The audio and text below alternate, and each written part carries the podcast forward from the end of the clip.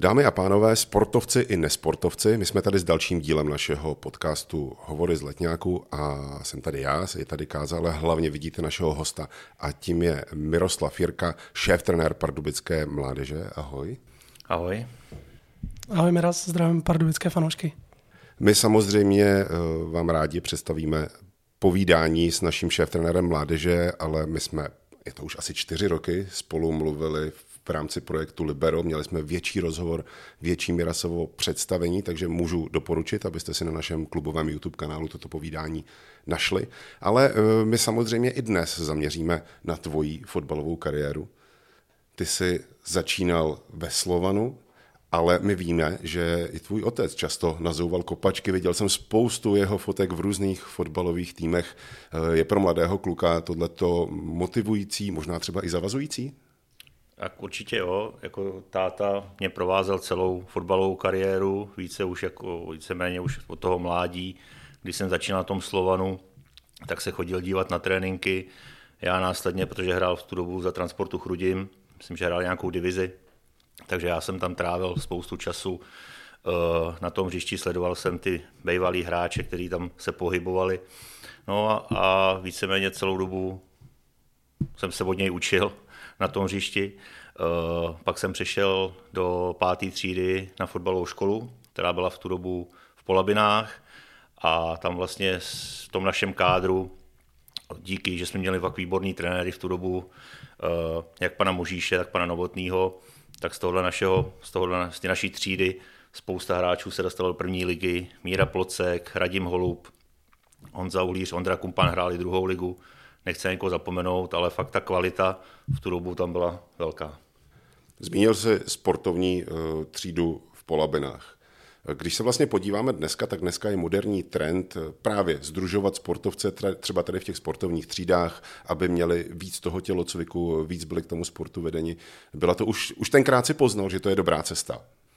Uh, poznal jsem, že to je dobrá cesta, ale s tou dnešní se vůbec nedá srovnat.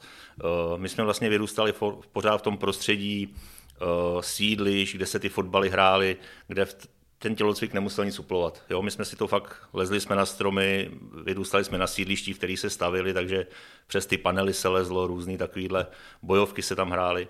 Takže vlastně my jsme měli opravdu na té základní škole v Polavinách tělocvikáře pana Voříška, na toho jako nikdy už asi nezapomenu.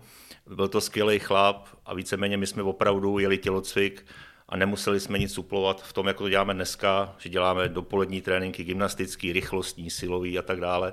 A dřív to bylo prostě tak komplexní, ale myslím si, že my jsme se rozvíjeli komplexně proto, že jsme vyrůstali na těch sídlištích, že jsme vyrůstali v těch partách s hokejistama, s basketbalistama, ty sporty se na tom uh, sídlišti střídali. A když to řeknu úplně zjednodušeně, na co jsme sáhli, to nám šlo, protože jsme si v tom prostě procesu sídlištního rozvoje šáli na každý sport. Napadá mě otázka, kterou nemám připravenou, ale když tě tak poslouchám. Chybí to dneska mladým? Samozřejmě to chybí hodně, bohužel, eh, ale ta doba je jiná, ty děti jsou prostě z jiné generace a my to se snažíme jako suplovat v těch dopoledních činnostech, ale prostě je to jenom nějaký suplování. Ten rozvoj, kdyby byl přirozený, tak jak jsme to měli my, tak si myslím, že ty děti jsou hlavně s tou pohybovou kulturou mnohem dál. Ale abychom se vrátili k tvé kariéře a říkali jsme se, že ji nebudeme brát úplně dopodrobna, ale ty jsi se přes mládežnické týmy VHZky, předpokládám, ano. dostal do Hradce Králové, do ligového klubu a tam jsi připsal ty tři starty. Někomu se nebude zdát, že to je moc, někdo by o tom snil celý život a byl by smutný, že toho nedosáhnul. Ale já to zmiňuji proto, že u tebe je tam jedna obrovsky zajímavá věc. Tebe k tvé ligové premiéře poslal na trávník pan trenér Zajíc, jak si vzpomínal. Eh, tvůj pozdější šéf tady v Pardubické mládežnické akademii, tak eh, vraceli jste se po letech třeba k tomu? Protože to je milník v životě fotbalisty. No určitě, já vlastně na začátku jsme se bavili o trošku kariéře mýho táty, který byl v Chrudimi, tak zrovna pan Zajíc tu chvíli tam hrál s ním ten, ten fotbal. Pak víceméně jsem se dostal uh, když jsem přestoupil do Hradce v nějakých 18-19 letech, eh, tak mě později trénoval, protože já jsem se hnedka neprosadil eh, do prvního týmu a ještě jsem šel na vojnu a tak tam toho bylo trošičku víc. Ale on byl ten, který mi dal v té v lize šanci, byť to byly jenom eh, tři zápasy, ale byl to člověk, který mě snad za měsíc přinutil, v uvozovkách přinutil schodit asi 8 kilo. Takže uh, jsem změnil stravu, jídelníček, všechno a i díky tomu jsem byl nějakým způsobem konkurenceschopný v tom týmu a na ty tři zápasy jsem nastoupil. Bavili jsme se o tom spolu a nepamatoval si to. Asi jsem nezaujal za ty tři zápasy. To nezní úplně dobře. Kázo, co bys dal za to, abys mohl v Lize nastoupit ke třem zápasům? Já bych za to dal asi skoro všechno, protože jsem samozřejmě nikdy do ligového zápasu nenastoupil a vážím si všech, kteří toho dosáhli. Takže si myslím, že tři starty nejsou málo, ale chtěl bych se ještě k tomu zeptat. Ve 20 letech první ligový start. A nebylo to brzo? Ne- nelitoval si někdy toho, že kdyby si nastoupil třeba k prvnímu zápasu později, že by z těch startů v Hradci měl víc? Uh, já si myslím, že každý hráč má tu cestu trošičku jinak jako ušlapanou. Někdo je připravený prostě dřív, vys dneska tady za náma na hřišti Štěpán Míšek. Někdo si tu cestu musí projít přes ty nižší soutěže. Já jsem se vlastně z toho Hradce potom dostal přes Neratovice, s kterými jsme postoupili do druhé ligy eh, do Ksaverova, který hrál v tu dobu druhou ligu zase vlastně do týmu, který eh, měl výborní fotbalisty, byl tam dnešní asistent ve Slávi Zdenda Uštecký, hrál tam se mnou Štěpán Vachoušek, další kluci. A tím vlastně, jak se mi začalo dařit a už jsem byl opravdu v tu dobu 26-letý, 26-letý v úvozovkách zkušený hráč, který už má něco za sebou a ta hlava mu funguje tak, že se z ničeho s odpuštěním nepodělá, tak najednou byl zájem Teplic. Já jsem v tu dobu, myslím si, že jsem byl jako střední záložník, jestli si to dobře pamatuju, druhý nejlepší střelec druhé ligy a první byl vlastně, uh, myslím, že Pavel Černý, táta, Ruma tady. Takže uh, i proto si mě Teplice, Teplice vyhlídly a já jsem se vlastně dostal jako do opravdu jako v tu dobu top týmu, uh, který hrál poháry, který měl velký stadion, možná i mnohem víc peněz, než mají dneska. A to byla jako pro mě obrovská zkušenost a zase i ta kabina, spousta, spousta známých, skvělých hráčů. A víceméně já celou tu kariéru jdu nějakýma postupnýma krokama jako hráč a víceméně jako trenér a všude je to nějaká zkušenost a myslím si, že to je pro člověka strašně důležitý, jo, než někam rychle vyjet a pak postupně padat. Prostě jsou to nějaké zkušenosti, které člověk sbírá a z kterých se může poučit, ponaučit a posune ho to v tom celkovém jako vývoji. My jsme se aktuálně dostali na stínadla. Já jenom se vrátím k tomu našemu povídání pro magazín Libero. Ty si tam hrozně krásně o tom Xaverově mluvil, teď už si ho zmiňoval. A taky se mi tam říkal, že v FK Teplice tě trošku přibrzdily zdravotní problémy, ale taky tě při, trošku vlastně přibrzdilo, že si se tam přetlačoval o jednu pozici s Pavlem Horvátem, což je legenda fotbalu, Mimochodem, když narazím na to, co si říkal, on mimochodem podle mě nikdy nemusel schodit 8 kilo, protože on měl úplně jiné přednosti, tak eh, jaký to bylo se vlastně takhle bojovat o pozici, když ty jsi měl nějaký ty zdravotní problémy a ještě ti tam přišel takovýhle mladý vlčák? No, vlastně začátek toho angažmá bylo super. Vlastně já jsem přišel do týmu, který začínal trénovat pan Uhrin. Eh, legenda. Uh, legenda, legenda českého fotbalu.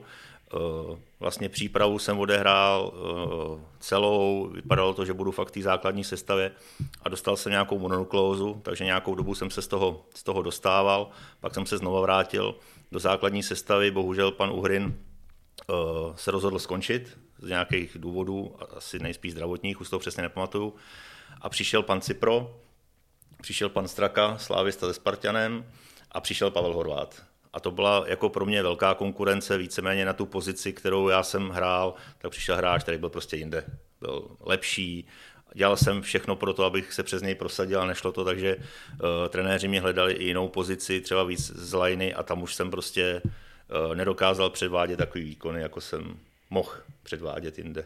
Přesto si ale v Teplicích odehrál 15 ligových zápasů, pokud se nepletu. Co, co ti to dalo do té tvojí i následně trenérské kariéry působení v Teplicích? Zase spoustu zkušeností. Jo. Tím, že se tam ty trenéři střídali, ať to byl pan Uhrin, eh, Cipro Straka, byli tam i výborní asistenti, Svátě Habanec tam v tu chvíli byl, pan Poštulka jako trenér Golmanu, takže od každého si člověk něco bere, i když v tu chvíli jsem nad tím nepřemýšlel, že budu trenér. Jo. Vím, že Zdenko Frtěla, který tam s náma v tu dobu, v tu dobu byl v kádru, tak už si od těch trenérů uh, ty informace bral, tréninky si psal, nějakým způsobem kreslil. Já jsem takhle daleko nebyl. Já jsem prostě se chtěl nějakým způsobem ještě tomu fotbalu věnovat, i když už jsem věděl, že to úplně není asi to, co to, co to mohlo být.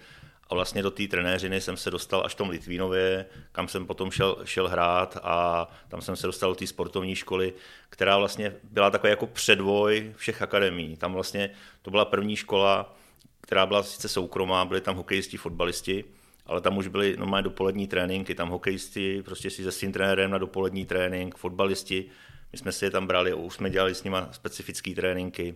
A dokonce jsme tam měli ještě jako jednu třídu, kde byli jako, nebo jeden oddíl gymnastek, který vlastně s těma klukama eh, byli v těch třídách. A přišel tam gymnastický trenér pan Kargalcev, taky myslím si, že v jednu chvíli trénoval hodně vysoko v té gymnastice. A ten občas prostě i s těma našima fotbalistama dělal gymnastické tréninky. A byla to jako skvělá, skvělá průprava, která byla ještě před vznikem akademii. A vlastně v tom Litvínově já jsem to poprvé zažil. A pak jsem to se snažil nějakým způsobem tady v Pardubicích, když jsem se vrátil rozvíjet. My jsme teďka aktuálně v Litvínově, kdy vlastně si začínal svoji, svoji trenerskou dráhu. Přeskočili jsme krátké hostování v Mostě. Na Wikipedii se objevilo, že mezi tím Mostem a Litvínovem bylo nějaké tvoje kratší angažmá tady v Pardubicích zpátky. Je to pravda, nebo je to nějaký šoteček? Uh, je, to, je to pravda. Uh, je to období, na který nerad vzpomínám.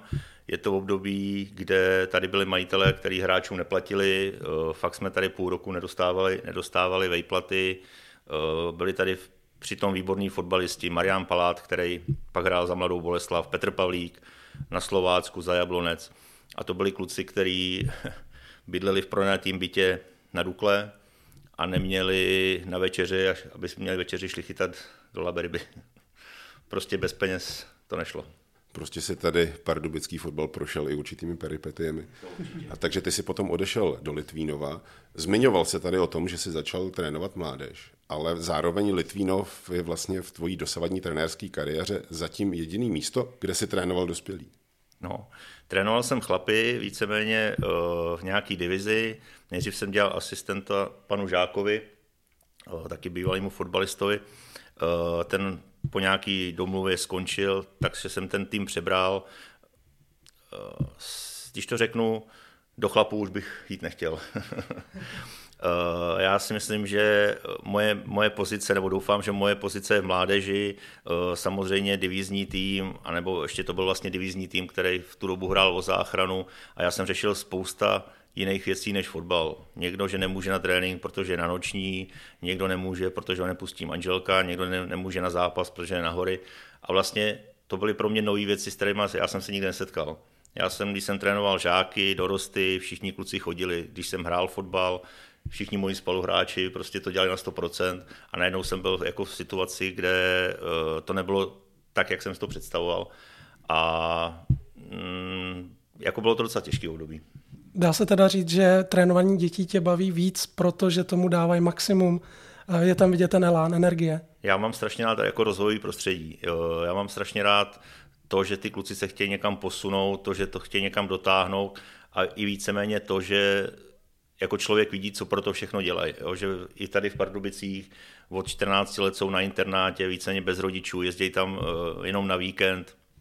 Uh, mají dopolední tréninky, stávají brzo ráno, když mají den volna, tak oni jsou na hřišti, prostě kopou si tam, už ty starší chodí do posilovny, dělají pro to úplně všechno a to si myslím, že to, co jako mě nabíjí, když já tu energii dávám jako do nich, takže oni mi tady v tom vracejí, že opravdu z toho hřiště neslezou. My jsme aktuálně v Litvínově, ty trénuješ mládež, a řekni mi, kdy, kdy vlastně přišel ten přechod, ty jsi byl profesionální fotbalista samozřejmě v dresu Teplic, a pak tady před natáčením si nám říkal, že už v Litvínově si byl zaměstnancem ne ministerstva fotbalu, ale ministerstva školství. Tak eh, kdy ten přerod z profi fotbalisty na trenéra začal? Eh, no, díky, tím, díky tomu, že v tom Litvínově byl nějaký pan Uhlíř, který, jako majitel Litvínova, který... Schodajmen. Schodajmen. Eh, který byl vlastně zainteresovaný i v té i v soukromé škole, tak jsem tam dostal nějaký částečný úvazek, plus mě platili jako trenéra, hráče, takže jsem ty peníze nějakým způsobem mohl dát, mohl dát dohromady. A tam jsem se začínal vlastně jako fakt věnovat tomu, té dopolední činnosti, eh, té nespecifické části, tomu trénování, učení a jako i proměnovým věcím, vyplňování třídnice a tak dále. A pak jsem vlastně v roce 2013 se vrátil v lednu do Pardubic a začal jsem trénovat v Pardubicích. Už předtím jsme měli nějakou tady schůzku, to bylo ještě Martin Svědík tady trénoval uh, divizi, myslím, že to byla divize, nevím přesně rok. Ano, od roku 2008. Tak takhle to někdy, v tuhle tu dobu to nějak jako bylo a to byla, tam se ještě řešilo, jestli možná i hráčsky bych se vrátil, nebo jenom trenérsky, ale nebylo to ještě jako připravený. Eh, já jsem v tom Litvínově v tu dobu byl jako hodně spokojený. Fakt ta práce tam dávala smysl, takže jsem až do toho roku 2013 tam zůstal. A potom i kvůli synovi, který myslím, že v roce 2013, jestli to dobře počítám, byl v nějaký osmý třídě. A to jsou takový ty telecí léta, tak jsem se chtěl vrátit, abych na něj trošičku víc, víc dohlíd a měl jsem ho pod kontrolou. My si povídáme v rámci projektu Hovory z letňáku s Miroslavem Jirkou, aktuálním šéf-trenérem Pardubické mládeže a dostáváme se do jeho angažmá v Pardubicích.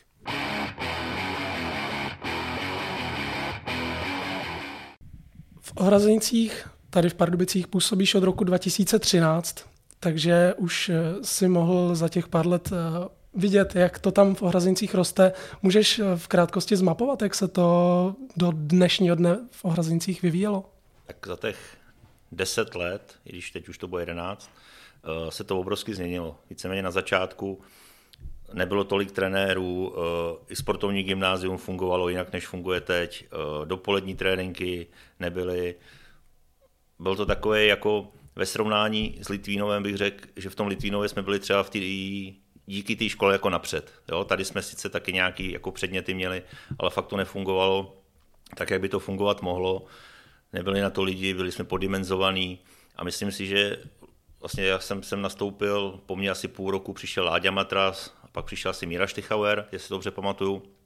A víceméně se to začalo změnit jako všechno od, od spoda, dostali jsme úvazky na fotbalové škole, nějaký částečný jako trenéři, začali jsme vstupovat víc do těch uh, volitelných předmětů, jako byla kondiční tělesná výchova nebo sportovní hry, začali jsme si tam brát i fotbalisty a obrovská změna se stala tím, že přišla akademie. Jo? Tam se to prostě celý překlopilo o 100%, najednou i tím financováním fačru bylo mnohem víc trenérů, kvalitnějších trenérů, najednou jsem začalo přicházet mnohem víc hráčů a z takové provinční školy, kterou si myslím, že ta, ta Orazinská byla vnímána jako v tom roce 2013, je dneska jako ta kvalitní škola, která si vybírá učitele, jak potřebuje, která tam má spoustu žáků. Dřív tam možná byla každá, každý stupeň třídy Ačko jenom, možná někde měli Bčko a teď tam je prostě osmá ABC, devátá ABC, teďka těch dětí je tam jako mnohem víc a myslím si, že ta akademie v tomhle udělala jako obrovský progres, jak pro tu školu, tak pro ty trenéry a hlavně pro ty, pro ty žáky, pro ty hráče. Vnímáš vznik té regionální akademie jako takový hlavní motor toho, jak se tady pardubicím, pardubickému fotbalu poslední dobou daří? Myslím si, že určitě to byla doba, kdy jsem vstoupila akademie, tak jsme za dva, tři, čtyři roky tou jako činností, tou pracovitostí a těma možnostma přeskočili Hradec, který si myslím, že v tu dobu, když se bavím o tom roce 2013, 14, byl pořád před náma. A nástupem té akademie a zkvalitněním toho tréninkového procesu, zkvalitněním realizačních týmů, jako i s počtem, nejenom kvalitou těch lidí, ale i počtem, že jsme nejenom měli kondiční trenéry, fyzioterapeuty, tak si myslím, že tam byl ten největší zlom, kdy jsme se před ten Hradec dostali a věřím, že už je před sebe nikdy jako nepustíme regionální fotbalová akademie Pardubického kraje, o které teď mluvíš, vlastně od počátku združuje hráče týmu U14, U15. A e, Káza tu otázku asi myslel asi i tak, jestli vlastně i pro klub samotný to byla motivace a vlastně založení vlastně klubové akademie toho asi je důkazem, že teďka se to odstartovalo, že vlastně v těch prvních letech bylo, že U14, U15 měla jiné podmínky, ale teď se to asi hodně srovnalo nebo úplně srovnalo. Eh, u nás my jsme se to snažili držet jako pořád v rámci toho klubu. Jasně. Eh, jsou akademie, které jsou opravdu mimo klub, mají úplně jiný areál, někde dokonce ani s tím klubem dominantně moc nespolupracují. My jsme se od začátku snažili eh, to mít spojený. Samozřejmě chviličku trvalo, než jsme byli schopní i ty akademii trošku konkurovat, jo, aby ty kluci z mnohem lepších podmínek nešli v 16 do horších, museli jsme to nějakým způsobem držet. E, jako příklad dám třeba svačiny, že jo, protože v té akademii o to jídlo je postaráno, my jsme jim v té klubovce museli zajišťovat svačiny, aby měli podobné podmínky, aby ty kluci, kteří mají obrovský výdej vzhledem k těm tréninkům, to prostě doplnili tou stravu, aby ten motor jako nasytili, který v nich jako jede. Takže to byly věci, který, na kterých my jsme museli pracovat aby jsme ty podmínky přirovnali nebo srovnali k tým, který mají v RFáčku, aby ty kluci jako plynule šli do 16 víceméně se stejným servisem, jako měli v té kategorii 14-15. Ale one se, ty jsi mluvil o tom, že se rozšiřuje počet trenérů, eh, fyzio, veškerý, veškerý další možné věci, které hráči potřebují, ale eh, vnímáte pozitivně, já vím, že jo, eh, nová umělka, regenerační centrum, tělocvičné pěkná, vyhovující možnostem. Vnímáte i tady ty, tady ty podmínky, v kterých pracujete? Jo, tam jako my máme opravdu nadstandardní podmínky vzhledem k tomu, eh, co tady, jaký, jaký tady máme možnosti. To znamená, využíváme momentálně areál na Vinici pro dorosty, využíváme komplet ty ohrazenice, kde máme malou umělku, velkou umělku, máme tam takový jako dvě slušné travnaté plochy, plus na Vinici jsou další tři travnaté plochy, máme tam posilovnu krásnou, máme modrý sál, který můžeme využít na nějakou gymnastiku, na nějaký úpolový sporty, velkou tělocvičnu, regeneraci, kde je výhřivka, kde je krásná velká sauna pro možná 40, možná ještě víc kluků, jo, který se tam vejdou. Takže opravdu máme tam zelený sál, kde vlastně je fyziosekce, která opravdu tam má jako komplet vybavení a o ty kluky se může starat. Takže si myslím, že jako v českých podmínkách máme velmi dobrý vybavení, velmi dobré možnosti ty hráče někam posouvat, ale i my samozřejmě jako trenéři se tím posouváme a jako musím strašně moc poděkovat vedení, co pro nás všechno dělá a je to další a další věci, vys GPS, vys další programy, kde vlastně tohle to do nás vedení investuje a potřebuje od nás, aby jsme jim to vraceli v té výchově těch hráčů, což je víceméně náš hlavní, hlavní a jediný cíl. My se pomalu dostáváme k přelomovému datu v tvé trenérské kariéře, ale teď jsme se bavili o tom vývoji podmínek pro práci s mládeží v Ohrazenicích, ale já se vrátím během těch let od roku 2013 tady si k tobě. Eh, celou dobu samozřejmě trénuješ různé mládežnické týmy ale třeba nikdy jsme tě neviděli u U19. Nikdy si neměl ambice uh, sáhnout až k té nejvyšší kategorii, protože i teď trénuješ opravdu ty uh, fotbalisty v tom raném stádiu vývoje. Uh, upřímně bych nechtěl trénovat U19. Už se to moc blíží těm dospělým. Už se to přesně tak, už se to moc blíží těm dospělým a už je tam jako ten tlak na ten výsledek. Myslím si, že pro U19 Tady máme teď výborného trenéra Ondru Vencla, pardon, Aleše Vencla. Jasně. Eh, předtím jsme tady měli Pavla Němečka a to jsou trenéři, který jako ten tlak i na ten výsledek, který tam musí být souběžně s tím rozvojovým prostředí, jako umějí udržet a umějí to nějakým způsobem vybalancovat. Eh, já jsem vždycky chtěl trénovat ty kluky v tom rozvojovém prostředí a ten výsledek jsem měl vždycky, a asi by, asi by měl být na druhém místě, na třetím místě a já jsem ho měl jako hodně vzadu a myslím si, že bych nebyl vhodný trenér pro soutěž, kde se padá, kde fakt jako o něco jde. Eh, byl jsem rád, že jsem tu možnost ani nedostal a když s panem Zajícem jsme o tom se třeba bavili, tak víceméně já jsem mu tohleto řekl, že radši budu na jeho místě šéf trenéra, než abych trénoval U19. Znovu se nám vrací jméno pana, pana Zajíce. On před eh, několika lety přišel a působil tady v pozici šéf trenéra. Jaký, ty to můžeš, když to budeš teď hodnotit z pozice tehdejšího trenéra, byl na vás přísný, přivedl eh, nové věci?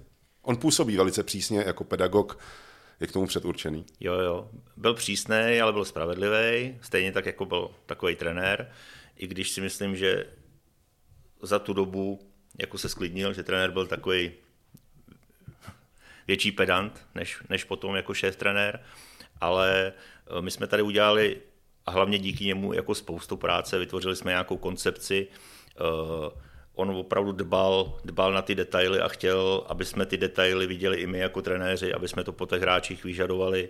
A tam si myslím, že se uh, udělal velký posun nejenom celý klub, celý mládežnický, že se dostal na ty vyšší patra, ale všichni trenéři, kteří pod ním tady byli. Jo, on prostě každého trenéra dostal nebo dokázal posunout na vyšší level, pokud uh, někoho nedokázal nebo někdo z těch trenérů asi nechtěl, tak se s ním asi rozloučil. Myslím, že to tak jako fungovalo. Nemůžu to přesně říct, proč někteří trenéři skončili, ale byl to jako člověk, který měl jasnou vizi, kam ten klub chce směřovat uh, a všechno jako proto dělal a dbal na to, aby my jsme to dělali taky, aby my jsme měli ty, uh, on to s oblivou říkal, ostrý oči, aby jsme ty detaily viděli a dokázali jsme na to reagovat. Takže takhle si myslím, že jako pro Pardubice určitě dobrý, že, že tady byl tu dobu a že nás všechny trenérsky posunul a třeba jako mě rozhodně jako hodně trenérsky posunul. Dnes tady s námi sedíš právě proto, že si po panu Zajícovi převzal od začátku této sezóny eh, funkci šéf trenéra. Eh, na začátek se zeptám, co on ti konkrétně do toho, nebo co ty jsi od něho do této funkce převzal? Eh, no já vlastně už i tím, že jsme spolu mluvili o nějakými pozici v klubu, kde se vidím, to byla otázka pana Zajíce, kde se v tom klubu vidíš, tak víceméně já jsem mu odpověděl, že na vašem místě. Že se nevidím u té devatenáctky, že prostě to není prostředí, v kterém bych byl spokojený, ale že by mě strašně bavilo dělat toho šéf trenéra. Ale mě, by, mě to šéf trenéra bavilo vlastně dělat až od té chvíle, kdy jsem viděl, že jeho práce je smysluplná, že jeho práce může posunout celý klub a i proto se mi to místo jako začalo, začalo líbit. Takže on mi snad odpověděl, že je strašně rád, že to ví a že nějakým způsobem mě může začít připravovat na tuhletu, na tuhletu pozici. Takže my jsme spolu jezdili na semináře, uh, hodně jsme o sobě uh, spolu o, to, o těch věcech debatovali, dal mě spoustu, spoustu jako užitečných rád. Uh, samozřejmě já mám svoji cestu, kterou chci, kterou chci jít, ale chci navázat, nebo chci navázat na jeho cestu a trošičku rozšířit eh, větší rozvoj individuálních hráčů a takových, jak, takových věcí, kterých je jako samozřejmě spousta, ale ta cesta, kterou nastavil pan Zajíc, si myslím, že je správná a že po ní pořádem. Takže vlastně moje, promiň, Dobrý, moje připravovaná otázka, jestli se dlouho při nabídce zaujmout tuhle pozici, jestli se dlouho rozmýšlel, tak je vlastně nesmyslná. Ty jsi se na ní připravoval dlouhodobě. Já jsem se na ní připravoval, těšil jsem se. Uh, samozřejmě je to moje vysněná práce a tím, jak se na to člověk jako připravuje dlouhodobě, tak už přemýšlí věci, které se mu třeba i za vlády pana Zajíce třeba nelíbily. Vys jedno rozestavení, jo, já jsem prostě si, osobně si myslím, že hráči v dorosteneckém věku a samozřejmě v žákovském by si měli zkusit víc systému rozestavení, na každém, na každém tom systému je prostor pro rozvoj toho hráče, jestli se hraje na tři stopery, jestli se hraje na tři útočníky, jestli se hraje na halfbacky. A je to pořád to rozvojové prostředí pro ty hráče. A tohle byla třeba věc, kterou, s kterou jsme jako úplně nebyli ve shodě s panem Zajícem. Teď se nabízí otázka, těšil jsi se na to dlouho? Po půl roce, dejme tomu zhruba po půl roce ve funkci šéf trenéra mládeže, se nabízí otázka, jestli to splnilo tvá očekávání nebo zatím splňuje tvá očekávání. Eh, určitě to splnilo moje očekávání. Já jsem si nejenom, že s realizákama jsme si dali nějaký určitý cíle, ale dal jsem si i nějaký své osobní cíle. Eh, asi kromě jednoho se mi všechny nedokázal naplnit. Ten jeden cíl, určitě se na to rád zeptáš, takže já ti ho radši řeknu hned. Ten jeden cíl byl jako moje aktivní zapojení eh, v tréninku, to znamená, já jsem opravdu nechtěl sledovat jenom ty tréninky spoza zábradlí, a na dálku, ale chtěl jsem být mezi těma hráčema, mezi těma trenérama. Jako myslel jsem si, že opravdu stihnu každý měsíc aspoň jednou tu každou kategorii navštívit v té Choma Teplákovce a být vlastně u toho, jak ty trenéři kaučují, jaký mají záměr, i když já ten záměr vím, my se o tom jako bavíme na těch poradách, ale i ty hráče poznat z toho pohledu toho hřiště a to prostě jako časově není možný se tam dostat. Člověk má tolik práce. Eh, doufám, že si to od, od ledna zorganizují tak, že tohle ještě dosáhnu, protože si myslím, že to je jako strašně zajímavý pohled a i, i pro ty kluky na tom hřišti, a teď nemyslím trenéry, ale i ty hráče něco jiného, když je trenér stojí za zábradlím, anebo když je fakt s nima na tom hřišti a myslím si, že to jako pomůže všemu. Ale fakt je to věc, do které jsem se chtěl pustit, ale nebyl na to čas. Takže se musíš hodně věnovat hlavně těm řídícím mechanismům. Eh, řekni nám, eh, je to z tvojí pozice, je to směrem ke trenérům a členům realizáků hodně o komunikaci. Eh, jak máte tenhle způsob komunikace nastaven? Máte velký porady nebo po, po skupinkách, nebo zvlášť fyzio, zvlášť asistenty, zvlášť trenéry golmanů. Zkrátka, jak, jak tahle komunikace funguje? Vlastně máme to nastavený uh, jednoduše v tom smyslu, že každý úterý máme hodnotící poradu, kde jsou hlavní trenéři, kde je trenér golmanů, kde je kondiční trenér a kde je někdo z fyziosekce a tam si vlastně hodnotíme celý týden zpětně. To znamená, jaký bylo zaměření v tom týdnu, vzhledem k taktice, vzhledem k nějakému mezocyklu, v kterých pracují ty mladší kategorie, eh, vzhledem GPS, jestli je, to bude rozvojový prostředí ještě pořád, nebo to bude nějaký adaptační týden a plus si hodnotíme, hodnotíme ten zápas. Eh, samozřejmě já většinu těch zápasů vidím, ale když je tam nějaká, když se to kraje, nebo když třeba 19 hraje venku a zrovna nemůžu jet, protože jsem dívám na 14, 15, tak pondělí máme takový jako den, kdy si to můžeme vyhodnotit. Každý trenér, já, takže se podívám přes VO kameru na ten zápas, abych měl nějakou já zpětnou vazbu. A pak to fakt jako řešíme detailně, eh, sledujeme GPS, jakým způsobem se ty hráči v tom zápase chovali, eh, tím, že 19 a 17 má Vice Scout, takže tam vidíme ty sestří z těch zápasů, takže opravdu ta porada dvě až tři hodiny je každý to úterý. Potom se vlastně v pátek se vydáme na nominační poradě, kde opravdu se bavíme o tom, aby ty hráči byli vytížení, když zjistíme, že někdo už dlouho vytížený není v jakýkoliv kategorii nebo se vrací po zranění, tak aby o ty hráče bylo postaráno, nebo pokud se někdo nedostane do nominace, jakým způsobem to řešit. A takhle fungujeme jako běžně.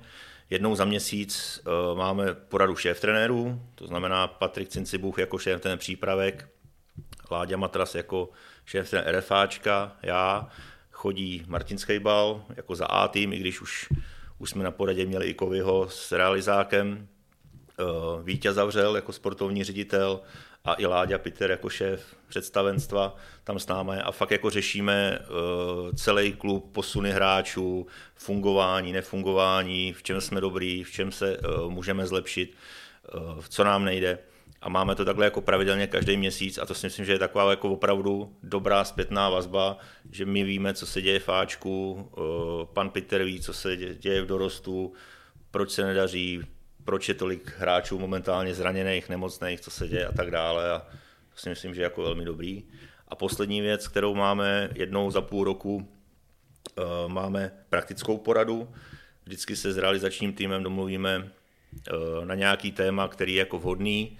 Teď, teď to mělo být, akorát to posouváme o měsíc, protože nám onemocnili kondiční trenéři, ale bude to vlastně na téma silový trénink napříč kategoriema a ta praktická porada vlastně vypadá tak, že všichni hlavní trenéři z těch realizačních týmů plus pokud můžou asistenti, přijdou asistenti, ale přijdou i trenéři přípravek a víceméně se projede silový program od přípravek, co v které kategorii už můžou dělat, jak svojí váhou nebo s nějakýma plastovými tyčima, když se učí techniku dřepu a pak se to nahrává vlastně na, na kameru a pak je z toho nějaký výstup, aby se to distribuovalo mezi všechny trenéry a viděli, víceméně na čem pracujeme.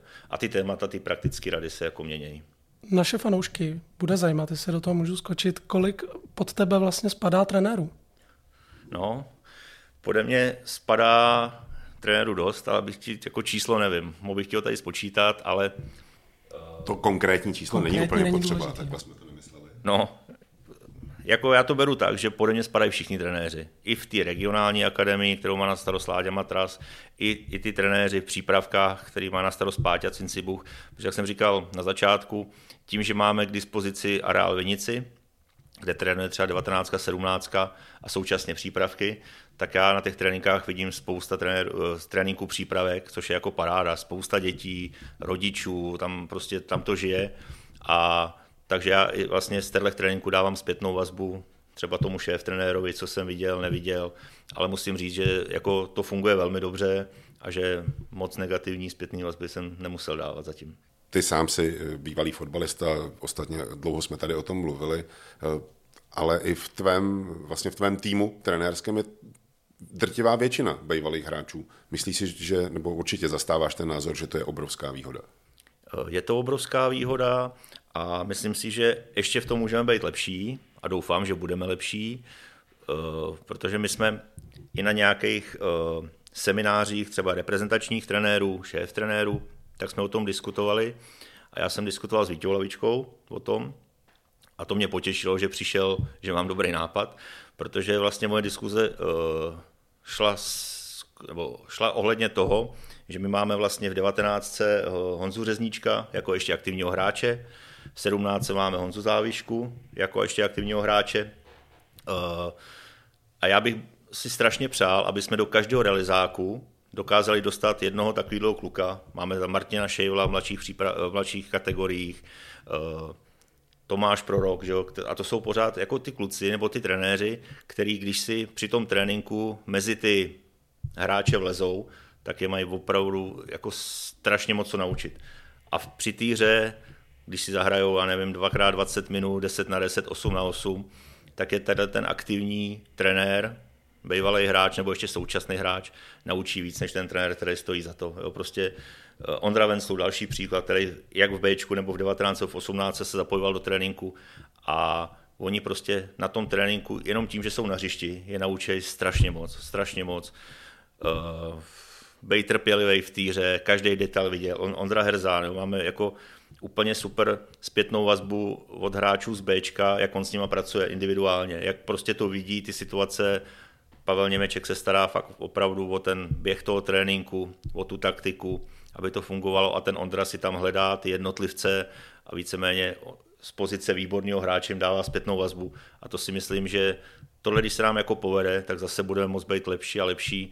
A vrátím se k tomu, že přišel ten Vítě Lavička a řekl, hele, tak to je výborný nápad, my to ve Spartě budeme muset zkusit taky udělat, že mi to přijde jako strašně, strašně dobrý, rozvojový a že by to mohlo fungovat.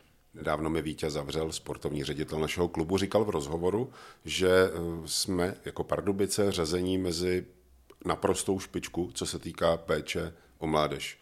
Ty vlastně svými slovy to potrhuješ. Asi to tak je. Vítě dokonce mluvil, řekněme, třeba o třetí pozici v rámci republiky. Eh, těší tě tohleto a těší tě to, že se na tom vlastně můžeš podílet? Eh, těší mě to velmi, že se na tom můžu podílet. Myslím si, že pravda to je, protože i v zahraničí je o naše, o naše hráče velký zájem. Víceméně registrujeme zájem o hráče do Itálie, do Německa, eh, takže to si myslím, že, že je jako dobrá vizitka. Otázka je, eh, jestli je tam budeme pouštět, nebudeme pouštět, jestli pro ty hráče je to v 16 letech dobrý jít do zahraničí nebo není. Samozřejmě naučí se řeč, osamostatní se. Je to podle mě hráč od hráče, spousta případů se nepovedla, ty hráči se vraceli, ale další se, se tam prosadili. Takže to opravdu jsou věci, které my jako detailně analyzujeme, řešíme, hlavně s rodičema a s agentama. Ale je to tak, že prostě o ty naše kluky je zájem, eh, že jsme na dobré cestě a pro nás je opravdu výstup ten, že ty kluky naše uvidíme tady na tom hřišti za náma a tak si myslím, že budeme jako dobro, dobře, dobře fungující akademie. Úplně není, pro mě není úplně důležitý, jestli 19 je desátá a myslím si, že když jste se bavili s Alešem, tak, tak vlastně má, má na to stejný názor, ale kolik hráčů my dostaneme tady do toho velkého fotbalu. Takže se musíme zeptat, kdo bude další Štěpán Míšek. Uh, myslím si, že tam máme spousta zajímavých hráčů. Vlastně do přípravy s Ačkem teďka z dorostu Artur Broš, jako ročník 2005. Venca Indra, jako ročník 2006, což, což je stoper, který už druhým rokem hraje nejvyšší soutěž dorosteneckou. Je v reprezentacích. A je opravdu jako v reprezentacích na každém srazu, má tam velkou minutáž, takže to je hodně zajímavý hráč. Je to stoper, takže doufám, že, že se prosadí a že nějakým způsobem zaujme. Ale potom tam je spousta mladších hráčů, kteří jsou zajímaví, jsou v těch mládežnických reprezentacích a jenom na nás, aby my jsme jim dokázali zajistit takový rozvojový servis, aby opravdu za ten rok, dva, tři tady v tom Ačku jako byli. Můžeš prozradit, eh, co konkrétně s takovými talenty, jako ještě pan Míšek, Tomáš Solil, jak s nimi pracovat, nebo jak s nimi se v Pardubicích pracuje, abychom je jednou viděli na těch ligových trávnicích? Eh, my, my máme vlastně nastavený nějaký parametry individuálního rozvoje, třeba vzhledem k GPSkám.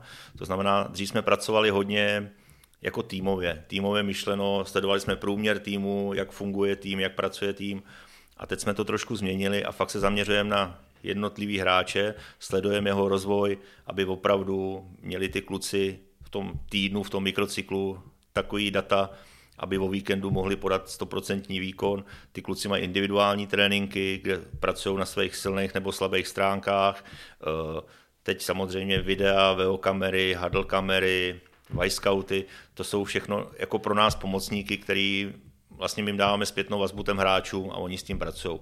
Dneska tyhle ty kluci, a nemusí to být úplně jen ty, jen ty nejlepší, nemusí to být Míšek, Solel, jsou to i ty kluci, kteří budou hrát třeba třetí ligu, a i ty ostatní. Proto dělají úplně všechno. Jo, oni, se, oni se ptají, oni na sobě chtějí pracovat, my víceméně musíme hodně brzdit. Jo, tam prostě chtějí chodit do posilovny, takže my brzdíme, aby nedělali nesmysly, aby opravdu dělali to, co je může jako rozvíjet. Takže ty kluci jsou fakt výborně nastavení a všichni, všichni, kteří jsou dneska v té klubové akademii eh, v Pardubicích, ty hráči, se chtějí sem na tohle hřiště jako podívat a chtějí se tam dostat a dělají pro to všechno. Někomu se to povede, někomu bohužel ne, možná se tam někdo dostane do té ligy později jako já a projde si nějakou, nějakou svojí cestou, ale my se snažíme jim dát maximální, maximální možný servis, který jako jim můžeme poskytnout a je to opravdu o těch detailech, nejenom toho vidění toho fotbalu, ale o každém detailu, změny pohybu, přibrždění a tak dále a tak dále, to strašně moc. To bylo takové komplexní hodnocení toho, co vlastně fotbalista musí všechno postoupit, nemyslím ta poslední odpověď, ale v rámci celého našeho povídání. Já a Káza Svoboda jsme si povídali eh, s Miroslavem Jirkou, šéf trenérem Pardubické mládeže. Jsme rádi, že jste nás dokoukali až sem. Eh, my ti moc krát děkujeme, že si nám řekl i konkrétní jména, kdo se zapojuje do přípravy s Ačkem, protože myslíme si, že to, co říkáš, je pravda. Že vizitkou mládeže nejsou první místa, ale to, kolik dokáže vychovat fotbalistů nejenom pro pardubický, ale pro český fotbal. Takže díky, že jsi s náma povídal a měj se hezky. Já děkuji za pozvání, ahoj. Děkuji, měj se hezky.